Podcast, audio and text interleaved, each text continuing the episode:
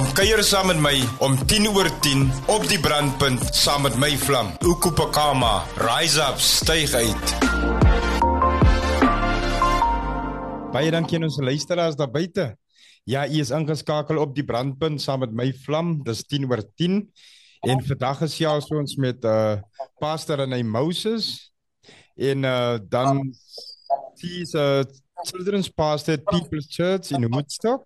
She's also the founding member of Let My Girls Grow and the director on an NPC Hope Ignites. Good morning, Pastor René, and welcome. Good morning. Good morning. Um, thank you so much. I'm really looking forward to spending some time with you this morning. Oh, that's great. We are pleased to have you here on the show. Thank you. Pastor, you have a testimony that speaks of your own challenges in dealing with addiction, or more accurately, dealing with the addict. Tell us your story. Thank you. Yes. Um, well, my story um, goes back a long time ago. um, and, you know, I grew up in a, a, pretty normal family, or what we think is a normal family. Um, we don't know that poverty is not normal. Um, I grew up in Mitchell's Plain in the Western Cape and I had seven siblings. So we were quite a big family, five boys and two girls. And um, when I, yeah, I think at the age of about 20, my younger brother, who was at that time, he would have been about um, 18 years old.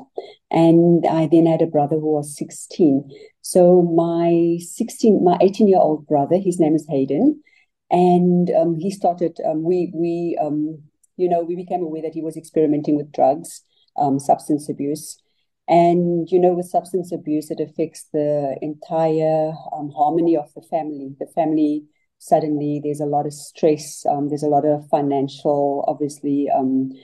things that happen in the home, you know, where things disappear, your things disappear your mother doesn't know how to handle it because it's the first time um, we, we I came from a family where there was absolutely no substance abuse. You know, my dad didn't even drink a beer.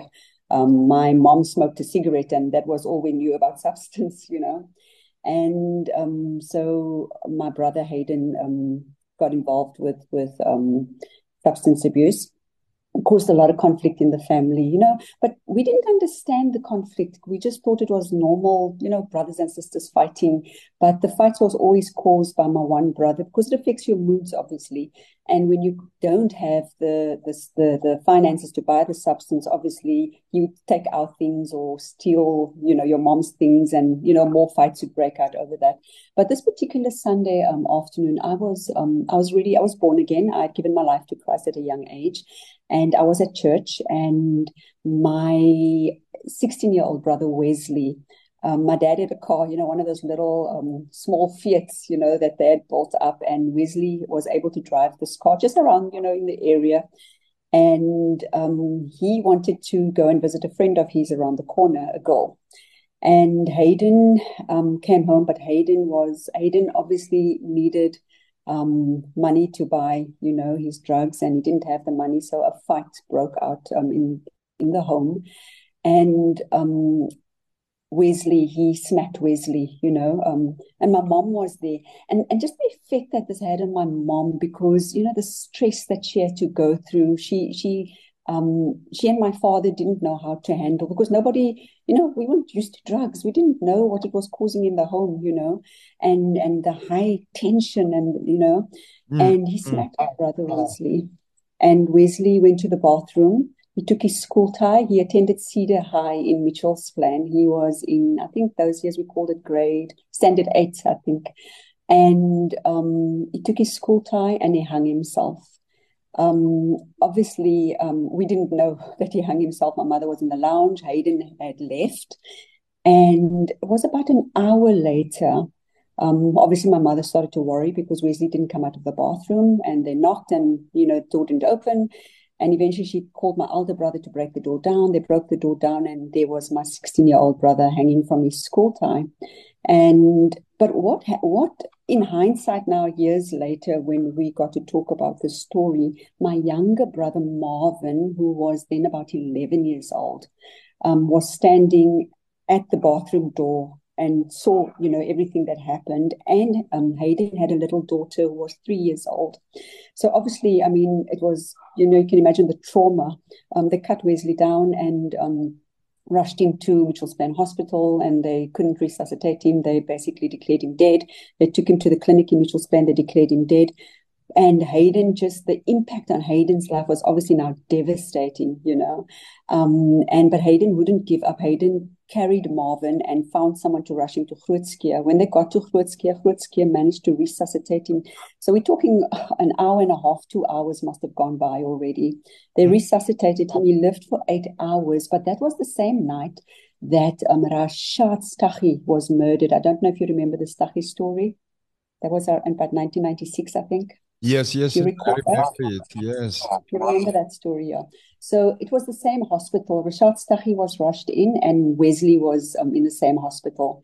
And um, they resuscitated Wesley, and which was a miracle, really God's grace. Um, and in that time, Wesley um, actually gave his life to Christ within eight hours. You know, my granny was an, a, a real prayer warrior. She really prayed for her grandchildren. And um, Wesley gave his life to Christ, and um, the police, um, obviously because of the gangs coming into Groot Hospital at that stage, um, because of Rashid, Rashaad Staggie, we had to exit the hospital. And when we left, about a couple of hours later, we got the call to say Wesley died.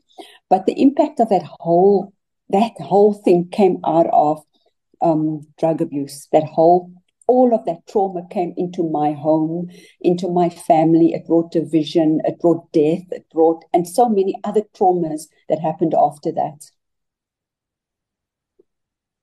Yeah, yeah. Uh, did these experiences shape you on your ministry focus in any way? Sorry, did it? Did these experiences shape you or your uh, ministry focus in any way? Uh, Yeah, you know, absolutely. I think it gave me um, a real heart for families um, um, that struggle um, with members of the family who are on, are, are, um, on substance abuse, but also a heart for those who are on substance abuse because they too um, experience, you know, there's something in their lives that got um, misshaped at a at a tender age, at a young age, and I mean, you know, different there's different reasons why. If I look at Hayden years later when I spoke to Hayden about it, Hayden's story actually started when he was at primary school, why he entered drugs. Um, he had um, a problem with spelling. He couldn't spell correctly, and it affected his self esteem and his self confidence. And they used to make fun of him in class. And he started to be afraid to go to school.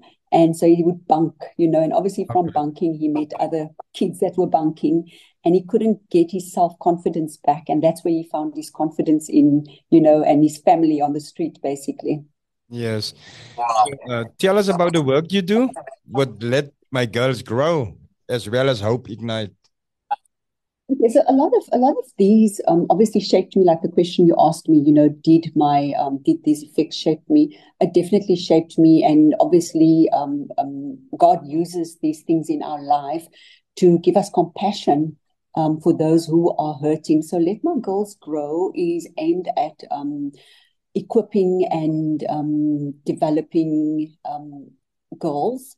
And a lot of girls obviously suffer the impact of um, gender-based violence, you know, in our communities and in our families. And a lot of this actually even comes out of, you know, drug abuse as well. And so Let My Girls Grow um, was was birthed out of this desire to see girls equipped and understanding who they are and their identity and their ability to be empowered and to say no to abuse. And then Hope Ignites is also um, an NPC that um, I'm a, director on with two other directors. And our heart is to get into um, communities, to get into youth before, you know, before youth find the need to ex- um, experiment with um, with drugs or any kind of substance abuse. It's to restore hope that they can live their dreams, you know, and, and a lot of the issues actually center around emotional and mental health. So mental health is a big thing for us. Um, yeah. Yeah, I see you are an you are appointed as children's pastor. Was children's pa- ministry ever in your planning? You know, it wasn't actually, but I see how, like, and then I think it just goes back to, and I think that's such an important question that you said earlier you gave was did it shape me in any way? I think because I was the eldest girl of of, of um, six brothers, I think um, you you obviously take care of your siblings, you know, so you have a mother's heart because your mother couldn't do everything, and I think from from that time the Lord was already shaping me without me knowing that children's ministry would be um, the call on my life. Um, I'm a children's pastor at People's Church in Woodstock, Cape Town, and we in a community, you know, where you know this is a community where I'm not aware, but a lot of lot of gangsterism, a lot of um, a lot of drug abuse, lots of substance abuse, and so God would use my childhood to shape me.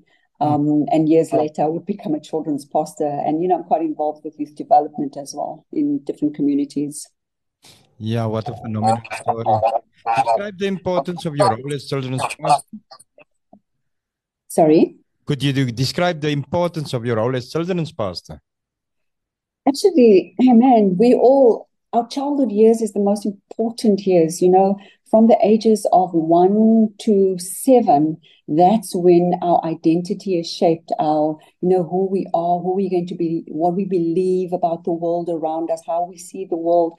So those years are the most crucial years. It's, it's actually the most most crucial years and a lot more needs to be spent on children um, you know developing children and getting the children to see the world through different eyes because um, this is where their worldview is shaped and what the world how they see the world so if a child grows up seeing abuse in the home or substance abuse in the home um, chances are i think according to studies 20% of the research shows that the child would then pursue substance abuse and um, follow that um, road. You know, that will become that child's journey.